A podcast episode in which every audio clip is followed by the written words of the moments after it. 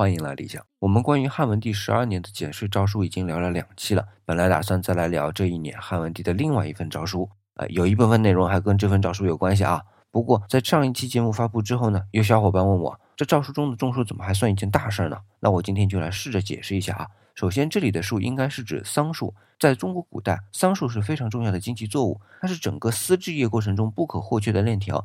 要知道，在汉朝，西方征中国不叫 China，叫 Ceros，这是希腊语的丝绸的意思啊，可见丝绸的经济地位。这是汉文帝极力要多种桑树的原因之一。那原因之二是抗洪。那现在看到桑树主要在江南一带。要知道，在汉朝那个时代，黄河流域的气候和今天的江南一带的气候相当，所以当时的桑树是大量分布在黄河流域的。那黄河变道的事情时有发生嘛，就会造成短期的农业受损。那如果多种桑树呢，黄河泛滥的时候，就可以大大缓解对农业的损失。那么从这两方面来考量啊，这种树是一件极其重要的大事儿。